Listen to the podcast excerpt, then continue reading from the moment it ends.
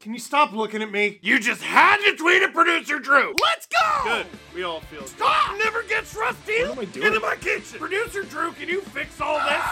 And when it comes to the Toronto Maple Leafs, you can crumple, crumple, yeet. Saw that going differently. With you wherever you are, welcome to LFR. No! This is my nightmare. Le who? Well, if you didn't know before today, I'm sure you'll know now. These videos are edited by a Colorado Avalanche fan. His name is producer Drew, and this sucks! Leafs lose 5 3 in regulation. That's the only way to lose 5 3 to the Colorado Avalanche! And if you were curious as to what kind of video you were tuning into, they are getting tuned! Proper tuned! Shawn Michaels tuning up the band! Sweet chin music, baby! HBK, the Heartbreak Kid! Because they did it! The Leafs did it! Drop the confetti, everybody! They did it! They found a way to take a game where they had a 3 0 lead on home ice heading into first intermission, and they turned it into a game where there were no, I repeat, no positive takeaways. You can take away nothing good about this game. Not a single thing. Oh, third line was pretty good. The third line's supposed to be good. You know, on most good teams, that's not a nightly dilemma. Oh, can we throw the bottom six on the ice? No, because we're spending all the money on four guys. It's okay. Next year, it's going to get better. Sorry, did I say better? I mean, two of them are getting raises. Did you see a $13.25 million effort out there? Huh? From anyone? No? Did you see an $11.5 million effort out there from anyone? Bueller? Anyone? Did you see an $11 million effort out there? Definitely not in the third period, you didn't. And did you see a $10.9 million effort out there? No! I'm not even to talk about the fact that the Leafs scored. Actually, there is one little thing that just because I'm obsessed with this stuff, I have to talk about. They had three goals in the first period to go up 3 0. Somehow, all of them unassisted.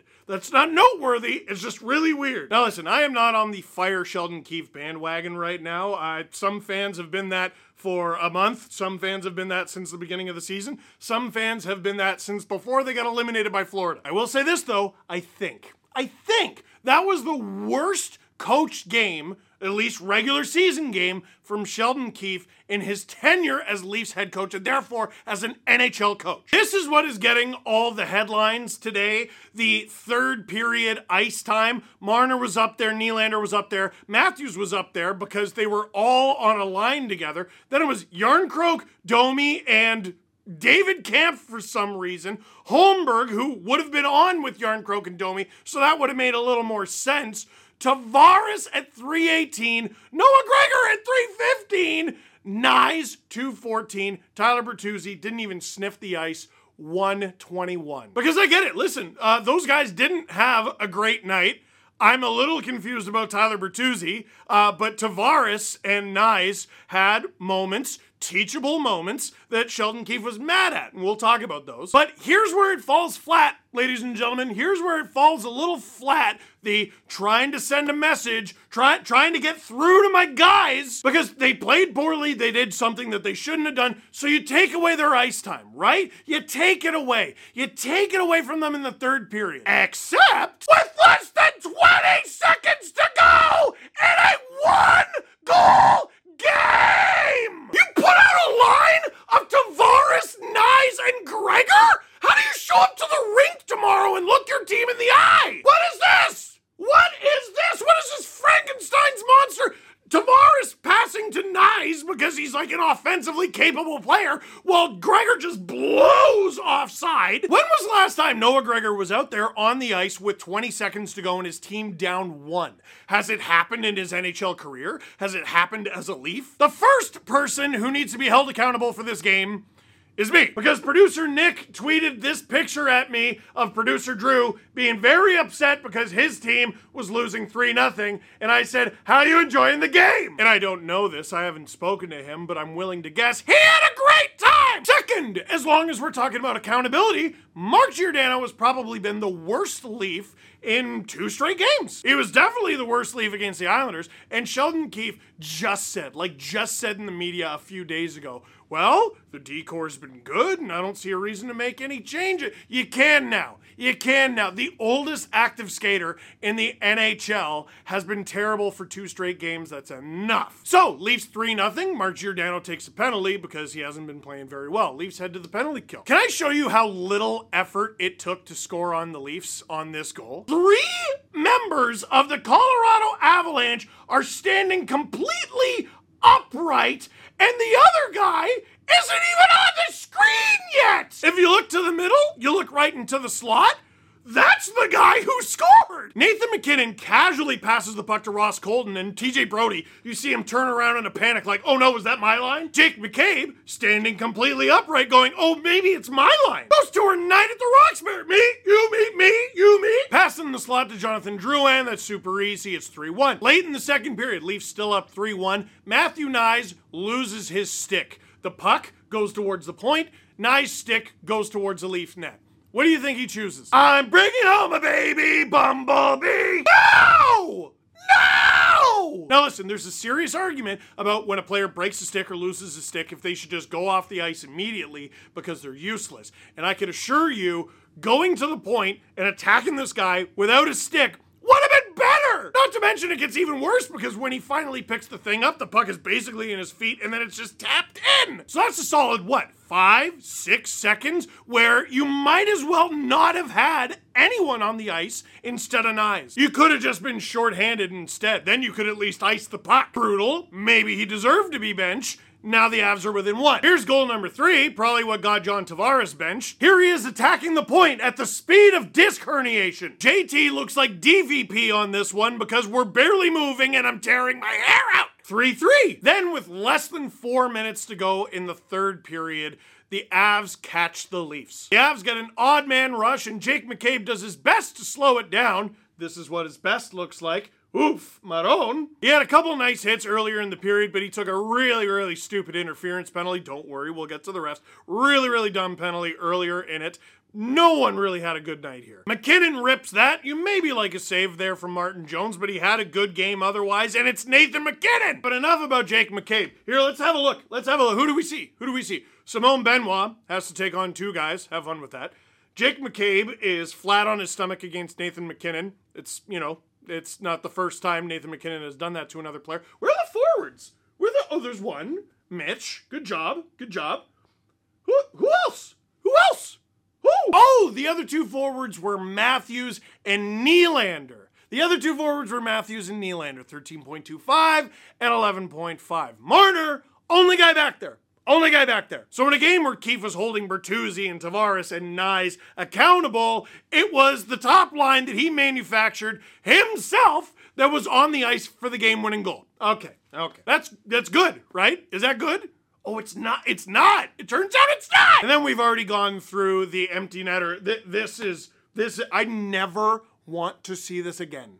I never want to. I never want to. Do you know how many Leafs would have to be scratched? Would have had to have forgotten their things on the way to the arena before this is the trio I would want out there with the. What are you doing? Now the refs. I do want to save like a little bit for the refs. They were genuinely terrible. Leafs took four penalties to the Avalanche's one. I'm not going to argue that any of the four that the Leafs took weren't penalties. Like what McCabe did was dumb. That was dumb. The Gio hold, Kampf got his guy in the face right off the face off, which is uh, allowed if you play for the Minnesota Wild. What do you mean it's not allowed?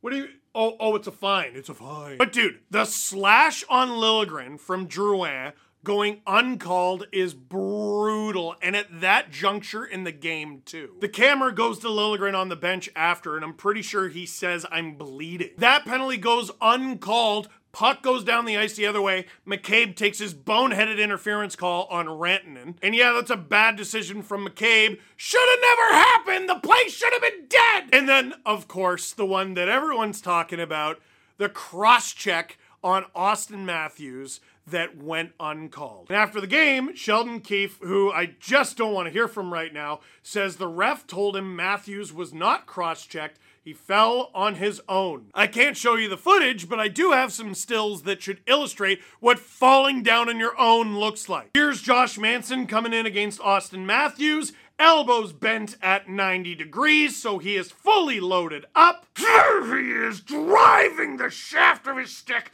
right into where there's no padding. But if you look at his elbows, there's still a little bit more in there, Josh. And then here he is after impact, fully extending. There you go, Austin. There you go. There you go. There. Fall down on your own now. The referees for tonight's game Kendrick Nicholson, who has done over 500 NHL games, and Kelly Sutherland, who has done just shy of 1,500 regular season games with another 230 in the playoffs.